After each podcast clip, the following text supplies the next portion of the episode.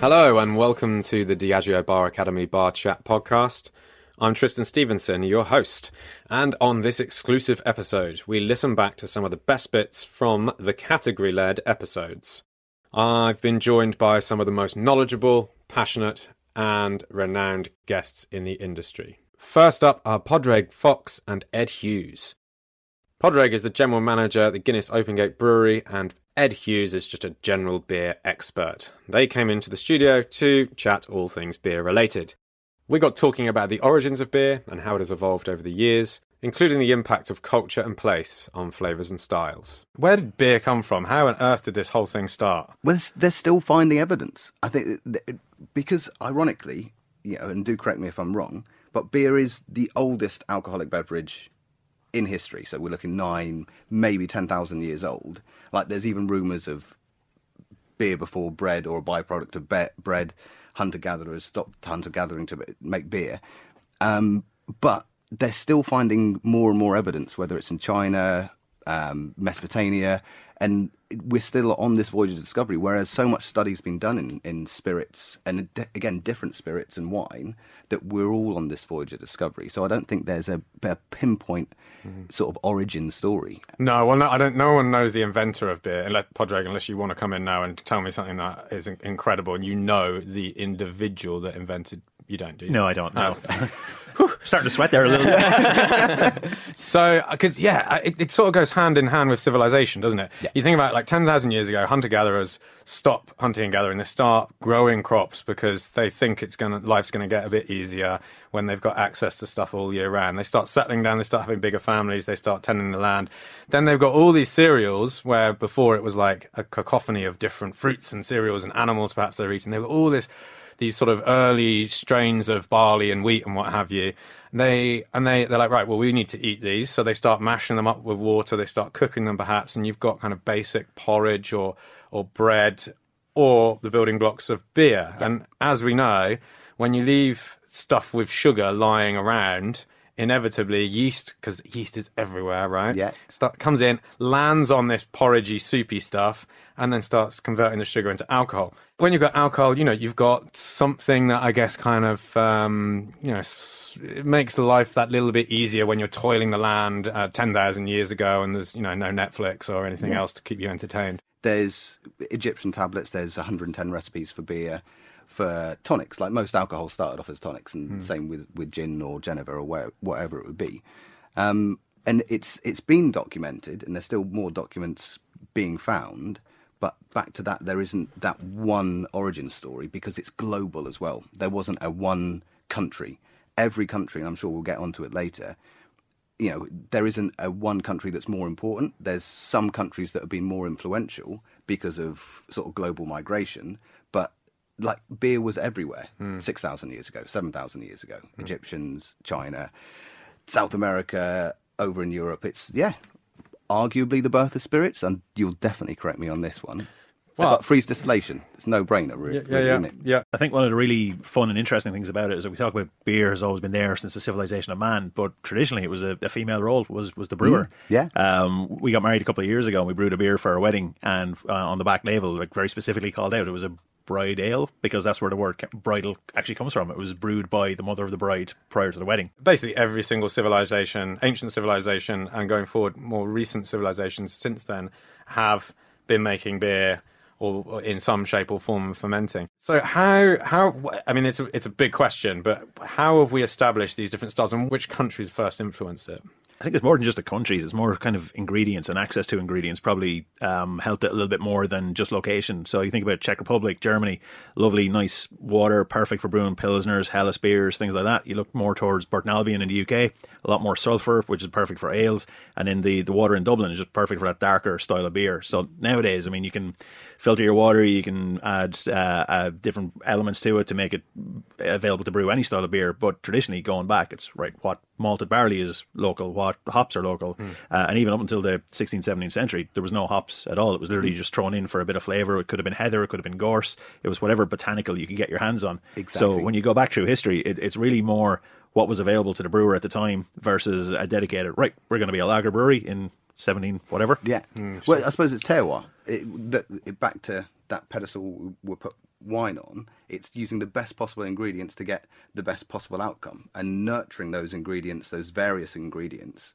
Um, I'd say probably the turning point for modern history that sort of changed everything was 1842 in the town of Pilsen, where they discovered a bottom fermenting yeast, Saccharomyces pastorianus. And so everything up until that point was either wild, so lambic, like you were saying, with wild yeasts and spontaneous fermentation, or a top fermenting yeast, Saccharomyces cerevisiae. And then that bottom fermenting lager yeast, even though the word lager is a German word, mm. that bottom fermenting yeast changed everything.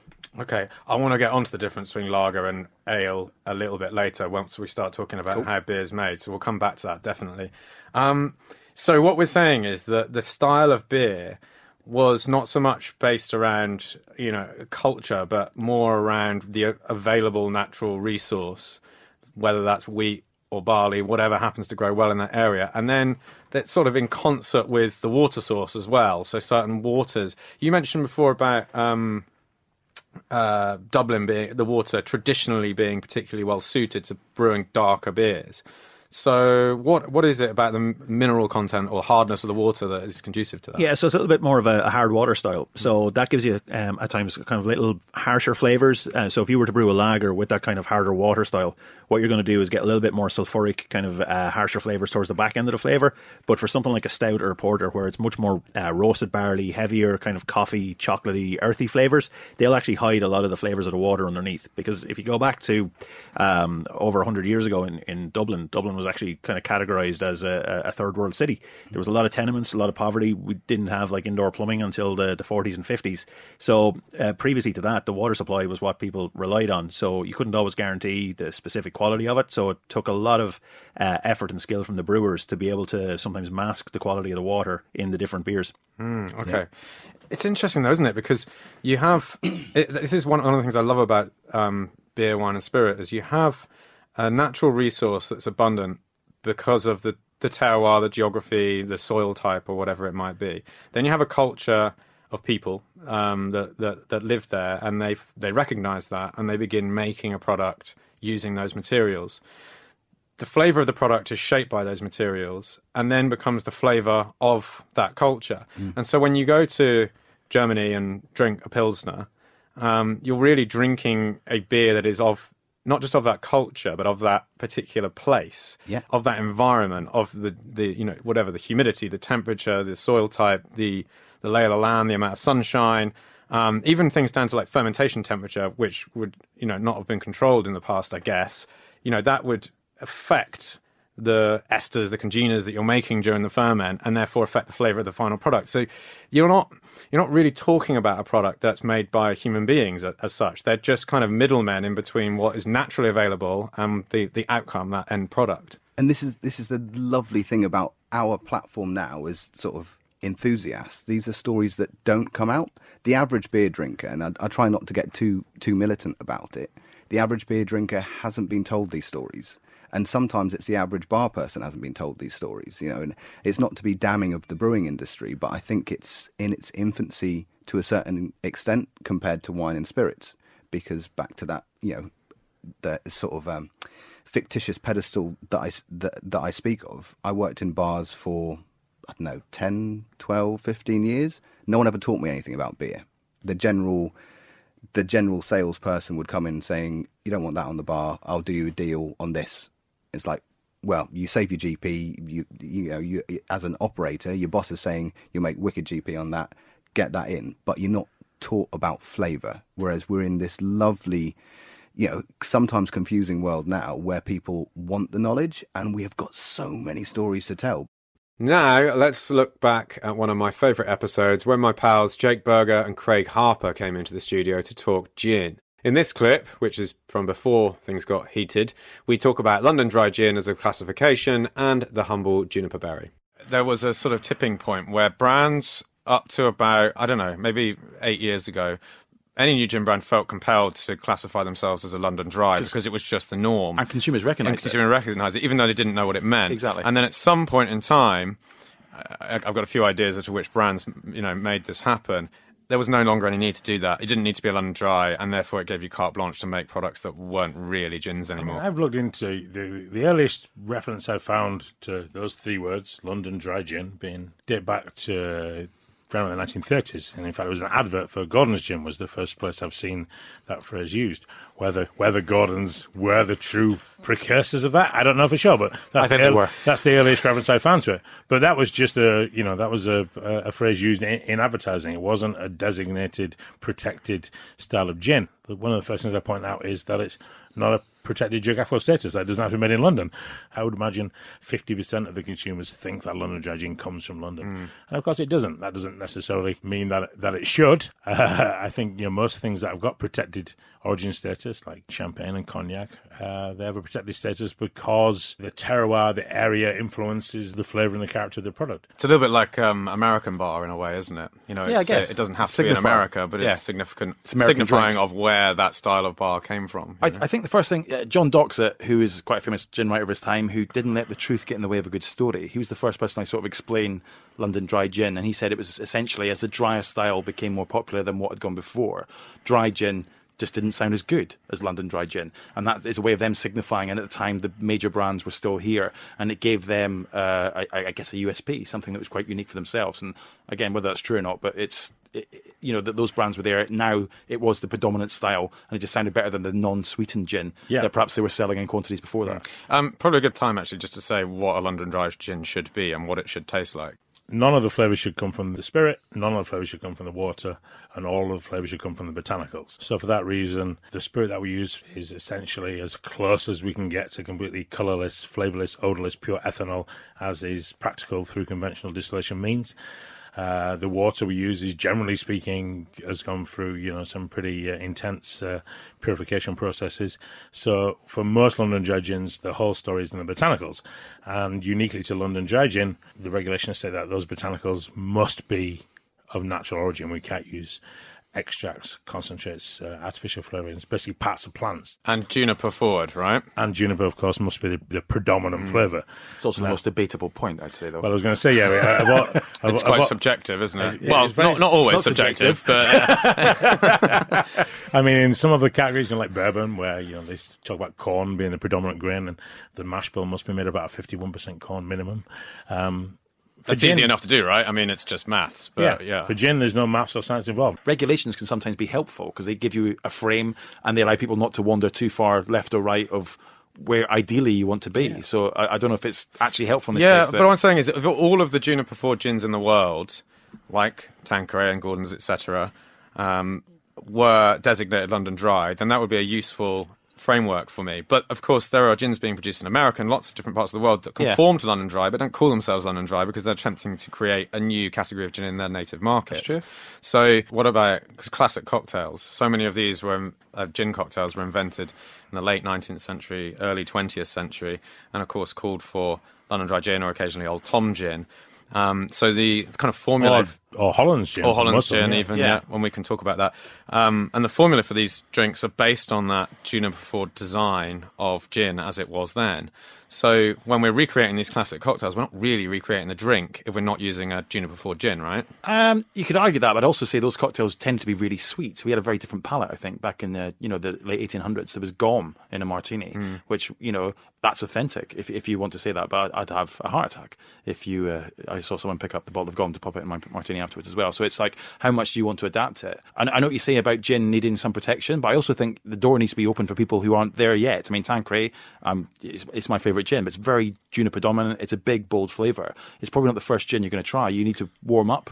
Tanqueray is a pretty good kind of time capsule of what gin would have tasted like in the 1830s, the 1840s, when the style that we now know as London Dry Gin was really in its infancy, when it was first becoming uh, noticeably different from the Dutch gin. and shows you we can do less is more sometimes. That looking at the balance of less flavors can actually give you something a better result.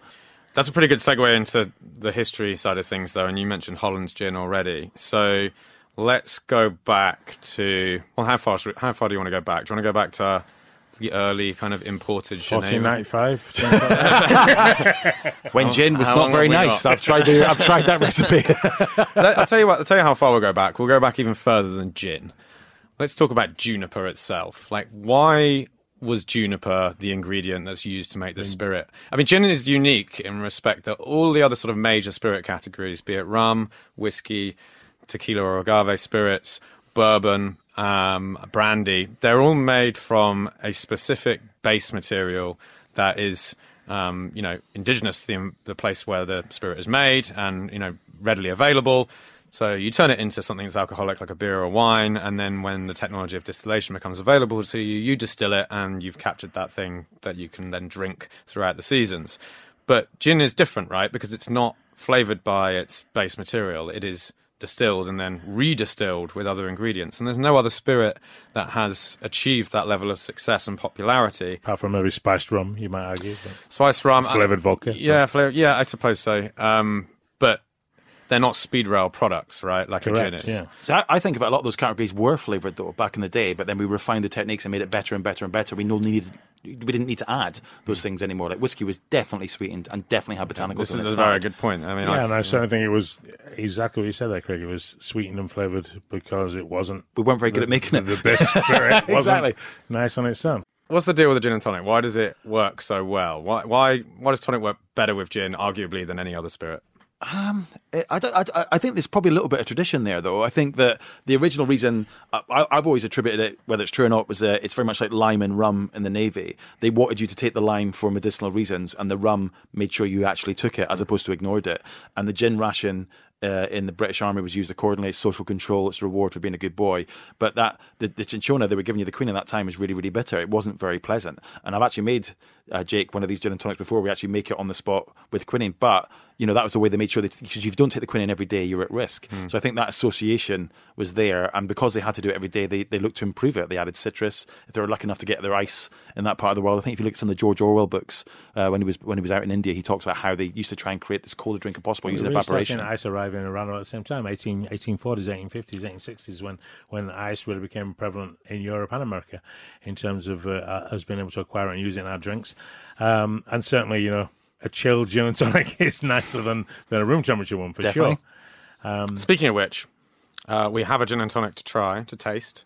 Um, just because since we're talking about the organoleptic properties and the careful mixture of these two ingredients, tonic water and gin, um, it makes sense to, t- to taste one. So we've got some long glasses. I'm gonna, uh, I'll tell you what, I'm gonna, I'm gonna ask you, Craig, to mix together a few, um, one each. We've got. Uh, We've actually got canned gin and tonic. Now, that was a special request of yours, wasn't it, Jake? This is Gordon's and tonic in a can. And I, I actually, I'm a big fan of canned gin and tonics for one very good reason, which I'll, I'll explain in a minute. But by all means, Jake, you go first. The gin and tonic in a can, the gin tin, whatever you want to call it, has has very quickly become uh, kind of uh, an iconic part of English society. People, you know, if you look on the first day, the first sunny day, if you go into the uh, local kind of uh, supermarket or, uh, or or off license, you know, the shelves are, are instantly stripped. People grab them, take them to the park. I think very quickly English have not just uh, seen it as a convenient way, but for many people, they probably it's their only source of gin and tonic these days. Um, you know, people people have really fallen for the gin in a tin. I think, that's the, and that's why it's that sound. One of the things that I think is uh, great about it as a pre-mixed drink out of a can is that it's a higher carbonation level than you'd normally get when mixing gin and tonic water because, of course, the alcohol in the gin and tonic, the, the gin, uh, is not carbonated, and so you're immediately diluting the fizz when you start to mix it with tonic water. Whereas because this is a sealed vessel containing both ingredients which have been carbonated together, you're you're getting that extra level of carbonation. Um, but going back also to the the combination of gin and tonic, one of my theories about why gin and tonic go so well together is that when we distill an ingredient, we're really only capturing the aroma of it. What you're losing there is the the taste com- components of the of the juniper. So we're losing acidity, astringency, bitterness, sweetness. And tonic water reintroduces a lot of those characteristics back into the gin, especially bitterness and sweetness. And so you're almost kind of deconstructing, reconstructing juniper when you distill it into gin and then reintroduce tonic water back into it. And you're getting more of the juniper berry once the tonic water is added. I agree. I never really thought of it, but that that that stacks up to me. Yeah, for sure. Now, from juniper berries to sugarcane, let's talk about rum. Ian Burrell and Peter Holland join me for a fascinating look into the story, culture, and styles of rums, plus its flavours, diversity, and how best to feature it on menus. I always say, like, rum is probably the most diverse spirit category out there because we have rums that are kind of not dissimilar to vodka in their style. Mm-hmm. We've got rums that are more like cognacs, brandies, some that are kind of, I guess, a little bit like whiskies. Mm-hmm. Um, you know, it, and then you've got spice rums as well. There really is kind of everything. I've said to colleagues before, I, I don't think there is a cocktail out there that you couldn't change the base spirit to a particular rum you, as long sound as like, you sound like me. yeah. if, if, if you can cha- you can switch out the base spirit to a rum, a, a particular rum. There'll be, there'll be a rum that'll be similar to that base spirit that you're moving, and the cocktail will probably still taste pretty good. 100%, You can't say that about any other spirit category, can you? No, not really. Definitely not. Um, a lot of the other spirits are um, they, they're quite distinct in their flavor profile and the aromas and that. And uh, yeah, once you start switching them out of um, or trying to trying to use them in a particular drink, you do basically change the complexity to change the flavor profile of that drink completely. So you're right. Rum is rum is much more easier, I think, to to substitute in into a cocktail. If you're, for example, a uh, one of my favorite drinks is a rum Manhattan, and um, and by just switching the rum, let alone the vermouth or the bitters, by just switching the rum, you can make a multitude of different types of man, rum Manhattans um, as such. But if some if someone said, well, what would you use instead of a um, for a rum instead of a, in a Rob Roy, then yeah, I'm going to go for something really big and heavy and smoky as a rum as such to emulate that Scotch. Then, but if I'm having a Manhattan, uh, whether it be a rye or a bourbon, then I'm going for something a little bit more sweeter uh, in the profile, um, using that rum in there. So it, it is a lot easier. As you, I agree, a lot easier to switch out the other spirits and put a rum inside there and still get an amazing tasting drink. Do you think that? I think this is probably more appropriate to a bar. Talking about flavour, um, and, and in a way, I guess I'm kind of reflecting off what we do at Black Rock with um, with whiskey by categorising by six different flavour groups. Do you think that's an option for rum? So, for example, you have your I don't know, like chocolatey and sherried, like where something like Zacapa might sit. Yeah, Mhm. Um, and then you have a light and fragrant where you might get one of more, more lighter rum, perhaps from Puerto Rico or Cuba or something like that. And then you you know you use these different flavour categories. You don't don't pay any attention to how it's been distilled, what country it's from, yeah. anything like that. You just do it purely on flavour. Is that an option for rum? I, I definitely think 100% uh, because what you're doing there, you're creating an experience Hmm. uh, for the consumer. And as Pete said, if you only got a small amount of rum, and but they're all quality and they all basically show um, the the up the upgradability of the products. Um, the consumer, uh, what they want is something they're going to enjoy. Because I don't know too many people that go to a bar to drink and not enjoy themselves um, and not have a good experience. So something like that, I don't know many. so you want to have a great time.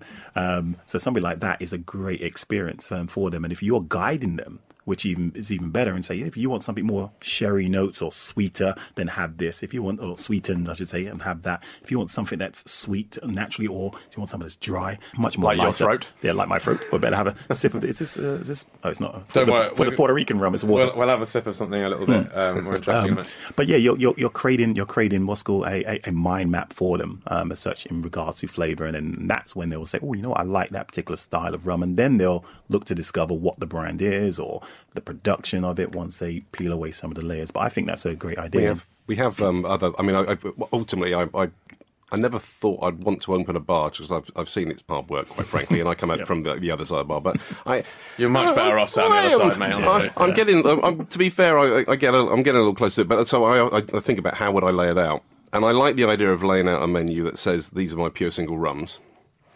But then against that, I'd have to say, and this one's from Guyana, and this one's from Jamaica. Yeah, yeah.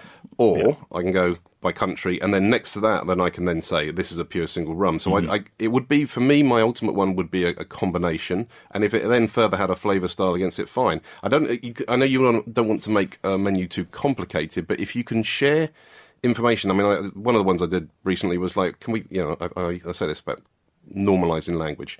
So if it's a rum that's been sweetened, for example, put it there. Put it actually just put a note on there so that if someone's enjoying that, they mm. know what to look for as a marker to right. carry on enjoying that style. So Yeah, you know when you have your, your your range of different things. So I think for me, if I was going to kind of had to commit a memory right now, it would be say it would be regional, but it would have, have those classifiers because I don't want to mm-hmm. scare people by saying that pure single rum is the you know is the, the driver because also people go to Dominican Republic on holiday, come back, they've had a fantastic time. When they go into a bar, they see that immediately they're transported to it. It's a very evocative spirit. It's very emotional. Um, I, don't, I wouldn't want to lose that, you know. I don't. Let's let's, let's keep the emotion, the enjoyment of it, you know. Mm-hmm. So, but normalize it, but, but share it, you mm-hmm. know. And and you can put a code on the very easily on a menu. Mm. That for those that are interested, they will look further. For those that are not, then they just pick out the brands they want. And some people will never go beyond the one that's advertised in a magazine because that's where they feel their safety is, and they don't want to ask the bartender. But the ones that want to ask will drill down. And you know what? If you've got a menu, when someone comes up and goes like, "So what does this mean?" You've started a conversation with a mm. person on the other side, and once you've got that conversation going, then you then you can build trust. You earn trust. Yeah. You've got a reason for them to come back. And I just that that, that feels like that point of upsell. Mm. Always, Yeah. It always comes to upsell and to make someone's experience a little better. so yeah. a menu is a, a tool to get you there. A similar conversation came up with Dave Broom and Ervin Trykowski on a special Scotch 101 episode in partnership with Johnnie Walker. We chatted about the simplicity of Scotch, the importance of its flavour, tips for making a perfect highball, and their personal Scotch moments. For the vast majority of, of drinkers and for the vast majority of bartenders, what they need to know is what does it taste like, and, and conceivably wh- wh- where is it from? How do you use it? Uh, that's all they need to know, and that's probably all the, the customer really wants to know. They want to know what, what the flavour is. So I think as an industry, and I, I would count myself uh, as being part of that, we really need to kind of spin everything around and talk flavour and talk in a really, really simple but not patronising way. I think the more interesting more interesting work is actually getting people into the whiskey tent rather than talking to people who are already inside it. Yeah. Uh, and, and that's not uh, denigrating them in any way whatsoever. Uh, but it's far it's far more exciting. You know exactly what Irv was saying. It, it's to find get that moment where somebody has said, "I don't like whiskey," and, and they go, "Oh wow, I, I never knew whiskey could be like this," and all you've done is add some soda water to it. Uh, that that's fantastic, yeah, and, and it's happening. You know, it's I, you know, I've just been at two whiskey shows over the past couple of weeks. You look at the way in which people are approaching whiskey. You look at the way the way bartenders are approaching whiskey. Uh, a whole new generation of people are, are interested in whiskey, but they're interested in it in a different way. Great, I you think know? how they come on board with things now is completely different as well. Like people that are trying to get into Scotch whiskey are not really likely to walk into a supermarket and pick up and take that risk on that bottle of be it 40 or 50 or 60 pound malt but if you've got this access point which is the bar and you have a bartender that's able to talk to you in an engaging and, and inspirational way then you're probably likely to try it and I think it's the, the access point for whiskey I'm noticing it's not it has changed, but it's just kind of diversified a bit. It's not really that moment when you'll have had it a million times being from Scotland where you get that family member who goes, Go on, son, drink that. Aye. Right? And That's not so much there anymore, and it's people are experiencing it in new ways, which is exciting. And I, it's almost like you, you don't tell people it's whiskey. Uh, you know, uh, because it, I I think folk have still got this, these preconceived ideas about what whiskey is and the fact that they think that they won't like it. Uh, you just give them a good drink. Yeah, folk had that same preconception about gin 15, 20 years ago as Absolutely. well, right? And look at the look at the state of that category now. Yeah. Any more tips for highballs? If like bartenders who are trying to create their own highballs, what is permitted modifications of highballs or ice um, technique of building them, stirring them, anything like that? I think the biggest thing and the biggest, the the only thing you can really go wrong with with a highball is warm mixers. It's fridge space. Um, it needs to be cold. You can do things like, I mean, essentially, if you write a great thing on the menu, people are going to order it, right? And it's like all these rare and, um, in fact, you know what? All these sodas, right? It's like bars make their own soda water, right? Do you remember being in? Were we in Kiev? And we, wa- we were walking into some bars, and it was just like there was all these amazingly elaborate, fantastic tasting sodas, right? Made from soda siphons, but they're all flat, right? Yeah, they weren't carbonating them correctly. and they were weren't carbonating correctly. And I mean, the, the things that a hot highball needs to be is cold, refreshing, and, and fizzy, right? So using things like cordials and just using really good quality premium soda rather than going to all the effort to infuse your own water and siphon it properly is a fantastic way to go about it and it holds for much longer as well it's um, yeah i'd say cordials and cold fizzy soda um, and Johnnie Walker Black Label exclusively.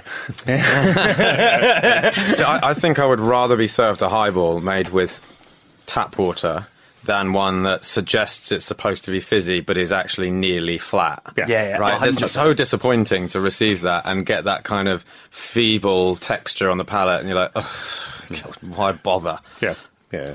Um, so let's change the subject slightly. Um, we, we've been talking about like how you might go about getting people excited about Scotch whiskey, how you get that initial aha moment of oh wow this is a versatile drink I can drink it neat it's got a you know diversity of flavors to it I can explore malts and blends. Do you guys can you guys share with us any personal kind of eureka moments that you had when you were perhaps getting into the industry, or even more recently, where you've gone, wow, you know, something that's surprising and something that has you know, elevated your passion for it, your interest or intrigue? Initially, like for me, it was the first person that told me that I, I could. It was a bit of ice makes a difference, and it shows how that if you had just the simplest little thing, it kind of breaks down the barrier between you. It makes it a wee bit colder, adds a wee bit more dilution, and that was what really made me go, wait a minute, I actually do like this stuff. I think the thing that continues to amaze me is kicking about judging world class finals in, in various markets and seeing the the lengths that people push Scotch to um, is absolutely ridiculous. Um, it's so hard to even say one particular like aha Mm-hmm. but every time you go out to a country and you see someone tell their own scotch story that's what's the most amazing thing telling their story making you this drink that you would have never obviously made yourself um, we're quite lucky to get quite a few eureka moments from it Yeah, absolutely. Yeah, I- I I think in- in some ways it's context and associating with, with the place. Uh, you know, being on Islay and you know sitting on the beach on Islay and you're surrounded by seaweed and salt and everything. You're drinking a dram. You kind of go, "Oh my god!" You know, everything around me is in this glass. That's an aha moment. Uh, and, and but equally, and I I remember one in, in South Africa, and we we'd driven an insanely long way just to get to the ocean, uh, to the Indian Ocean, uh, and had a bottle of whiskey with us, and we're just walking, uh, paddling in the Indian Ocean as the sun was going down, and it was just perfect. And, and that was an aha moment for- because you know it was a very non-whiskey moment. You know, this is not normal. Well, it's not normal behaviour anyway. really, but, but you know, it, it, it, it, kind of it kind of took whiskey out of that. Oh yeah, it has to be in leather armchairs uh, moment, which into yes, you can just you know have it not quite as a tiki drink, but but you know it was there. That that was an amazing aha moment for me. I think there's something in that. Like there's certain places in Scotland that is just that are just magical to drink whiskey, and it's part of the allure, and it's why people travel ten to eight to six thousand miles, however far it is, to come to Scotland and stand on the lighthouse at Port Ellen, or stand on the beach at, Car- at Carboston. It's like Scotland is literally like one great big whiskey Instagram post. like, you know what I mean? It's like I've climbed up the old man of Storr and drank the thing. Um, Aye, be- be- because, because uh, the thing that's kind of obsessing me about whiskey at the moment uh, is is this idea of place. You know that, that you know it is a manifestation of place. It's a manifestation of culture. That you know when you are drinking that single malt whiskey uh, in situ. It is this, you know. It's about more than just that liquid. and It's about more about all that, that kind of scientific process. It's- ascension it- and it- it- there's a lime. visceral there's a visceral quality to to, to whiskey. Uh, you know, it, it speaks to your heart. Uh, yeah, And people as well, and right? that, and that's really really important. You know that we we we. we we tend to drink whiskey with our heads rather than our hearts, uh, and we need to start drinking whiskey with their hearts. Yeah, and, and people as well as place, right? I mean, one, the liquid we get in a bottle is a result of a blender's decision to mix this cask with that cask or this distillery with this distillery. And so, in a way, you're kind of appreciating someone's personal perspective of what hmm. whiskey should and could taste like. And this is why when you know you travel away from Scotland and you see other countries producing malt whiskies, you get that regional or national take on the spirit itself. You know, which is brilliant. I mean, you've you've obviously travelled extensively around Japan, and uh, you know, there's a it's a different style of spirit that's made there that is more Japanese. no, yeah, no, but you're, right, you're absolutely right. You know, and you know, I always say Japan makes the best Japanese whiskey in the world, and Scotland makes the best Scotch. Yeah. Uh, and that, you know, it sounds glib, but it's really important.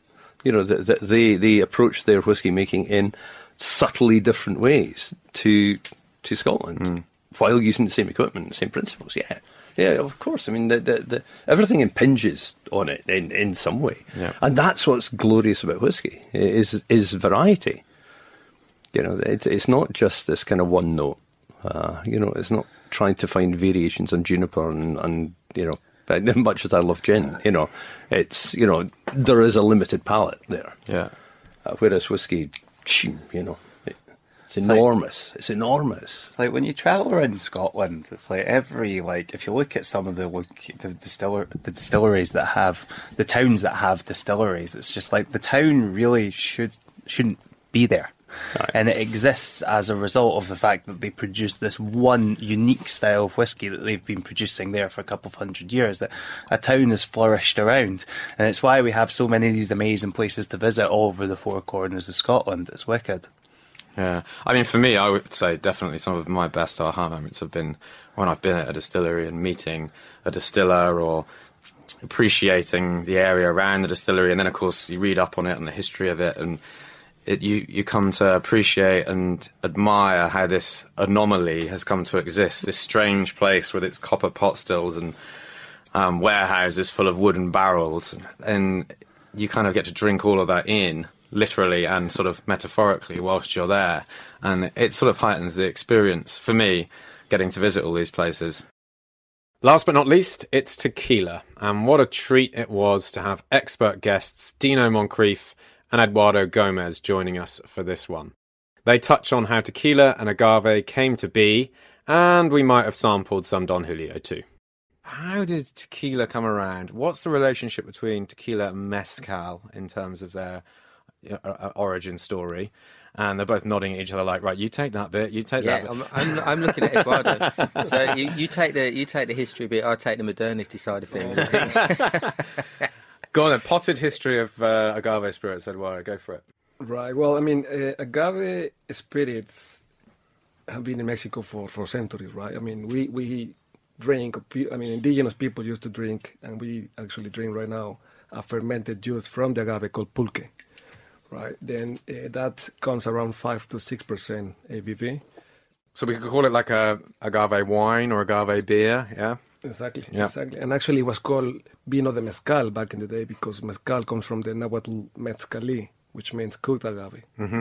Right? In order to make tequila, you need to cook and ferment the agave and then distill twice, right? So Spaniards brought distillation to Mexico and then they started distilling those fermented juices. And they were drinking vino de mezcal.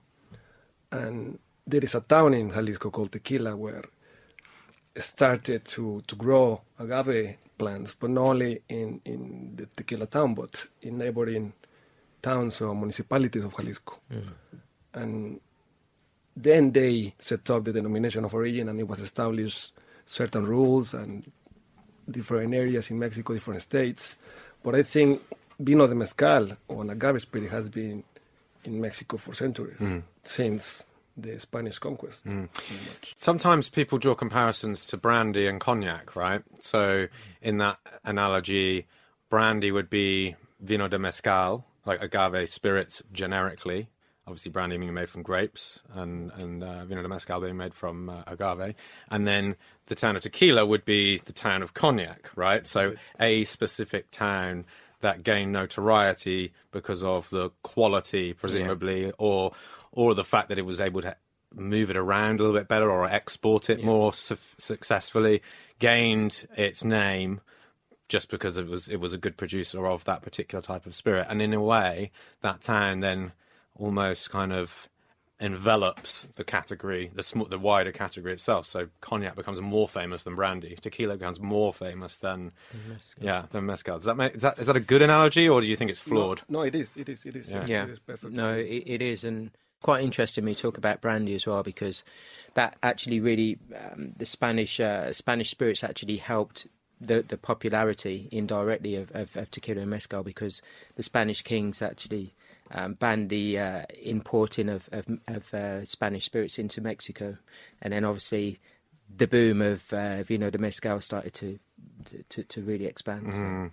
Yeah, it's an interesting that that whole kind of colonial story because the same thing happened in rum as well, right? I mean, um, you living in the new world, if you want to call it that, um, away from everything you've ever known, and you want some kind of some sort of consolation for this hardship.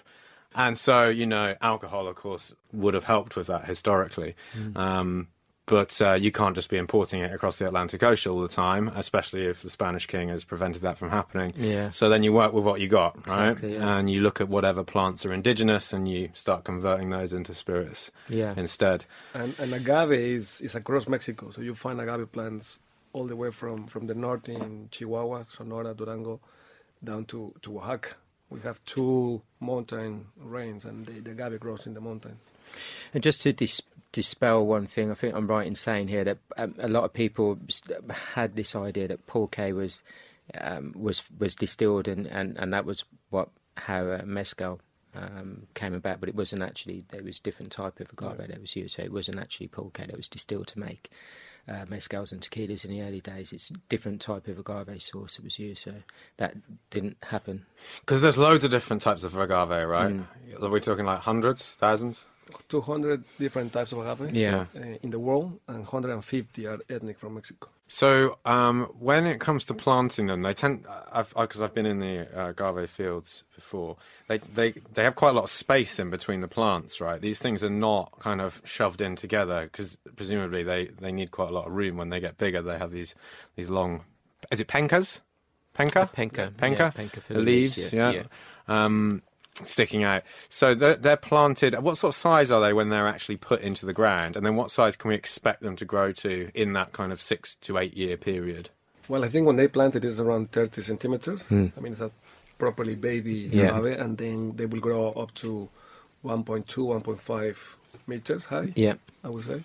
Okay. And and size wise as well can um, can vary and we spoke about this um, this part of the one of the unique uh, characteristics of Don Julio uh, and from a production point of view as well specifically that uh, Don Julio when he planted his agaves he planted them further apart than anybody else because he realized by doing that in highland areas that there's a very good chance that it will get obviously they'll get more sunlight and that would impact the the, the flavor uh, profile at the end and the, the agaves would grow bigger um, and uh, and he, he he was right and that actually became um, uh, an industry standard practice after Don Julio um, used his great knowledge and innovation.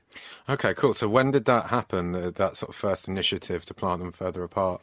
That was before. I mean, when he, he was experimenting quite a lot from 1950 all the way up to well, say 30 years is a long time to experiment. But yeah, he was. They really do take a long time to grow, though, right? exactly. Yeah. Yeah. So, I mean, you do it once and yeah. you make your tequila and you go, mm, not quite right. Not quite right. Come back again in Yeah, eight years. ex- exactly. And at that point, he was actually growing his agaves for up to 12 years. So, yeah, I mean, he probably had three experiments, and the third one was was a charm. So, That's like a life dedicated to right. working life dedicated to absolutely, yeah. So, um, so yeah, in that point, I mean, his first brand was was uh, Tres and that was um, launched in 51. Uh, well, ready in 51, and then launched a little bit after that. But then yeah, you're talking about Don Julio as we know it now in the in the 80s. Really, is where where everything in the early 80s is where he sort of perfected his, his craft. Um, so yeah, a long time experimenting, but around that time in the mid 80s, um, it would have been yeah, sort of people realizing that Don Julio was doing something very very unique, and then um, adopting his methods as well. That's one of the things that I said when I've been to Mexico and I've I've visited other distilleries and I say that there's a lot of respect for Don Julio, and people tend to have open arms when you go to see them. That they also do talk about the, you know, the production and, and what he was like as an individual, and I quite often say that he was a humble man, but he was a he was a genius and he was an innovator. Okay, let's taste the uh, fruits of his labour. Yeah. Then. So um, we've got Don Julio Blanco. So is this is the agave Highland or Lowland that's in this then? This is made in Atotonilco, um, which is in Jalisco. So this is a Highland. It's a perfect expression of a Highland um, of, of a Highland tequila. Um, and again, it, like, so you bring this to your to your nose, you'll you'll get. Uh, I mean, this is uh, such a a wonderful th- this kind of raw agave. This is what I, I guess master distiller. But if you go to a distillery, you'll you know the agaves are chopped in i- into uh, equal sizes, and um, you get that raw agave sort of aroma in the distillery, and, and this is it. You really notice that on the on the nose, but you also get citrus. You get different types of citrus here, and sometimes. For me, I can quite honestly say, and in the official tasting notes, it will say sort of lime and, and lemon. I get, I do get grapefruit. I get grapefruit first, and I, and and then I get the other citrus notes thereafter. and then um, obviously once we taste it as well, you'll find those notes that we just uh, just mentioned there, but you also get a slight peppery finish, and again, that's quite, that's quite something that you you should find in a in a high quality um, Highland uh, Blanco tequila. I certainly, um, certainly citrusy. I've, and I know what you mean by grapefruit. It's limey as well. It reminds, and also I get a sort of certain brininess to it as well, like a kind of, you know, pickle brine kind of thing going on. Yeah. And that's that, that's a really good point because I think you know with with uh, Don Julio Blancos is not some people rest their uh, blancos for a short period of time. This is like you know pretty much off the still. Yeah, well, there's kind of, uh, I guess, sort of two different aims there, isn't there? With vodka, it's to remove as much flavour as possible, um, and then in some cases talk about how you've managed to put flavour back in. and then, well, with agave spirits, it's more a case of like, right, how, what can we do? What strategies can we adopt? To retain as much of the flavour of that plant as possible. It's very much like um, when you're making eau de vies, right? I mean, you could look at Blanco tequila as an agave eau de vie, right? Because eau de vie makers, whether it's plums or apricots or pears, they're kind of the masters of capturing the flavour of that plant in its purest, freshest form. Um, and putting it into a spirit so that it is preserved forevermore for you to enjoy, even when those things are not in season. And I feel like agave spirits are, it, it's the same kind of process. It's how do we get the best out of that product, put it in a bottle so that we can taste the flavour of this plant the entire year round. Blanco tequilas are just amazing. Like you know, when you talk about getting that everything that you can from from the you know all the flavors that you can get from the agave, it's all here.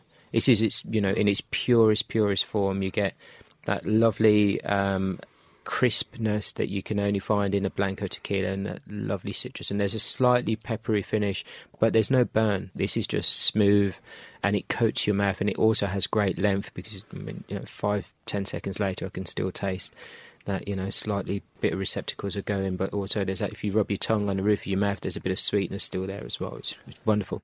What a great conversation that was. Now, that's it for this special bonus episode. If you like what you've heard, you really should listen to the full length episodes, which are available on diageobaracademy.com. Thank you very much for listening, and we'll see you next time.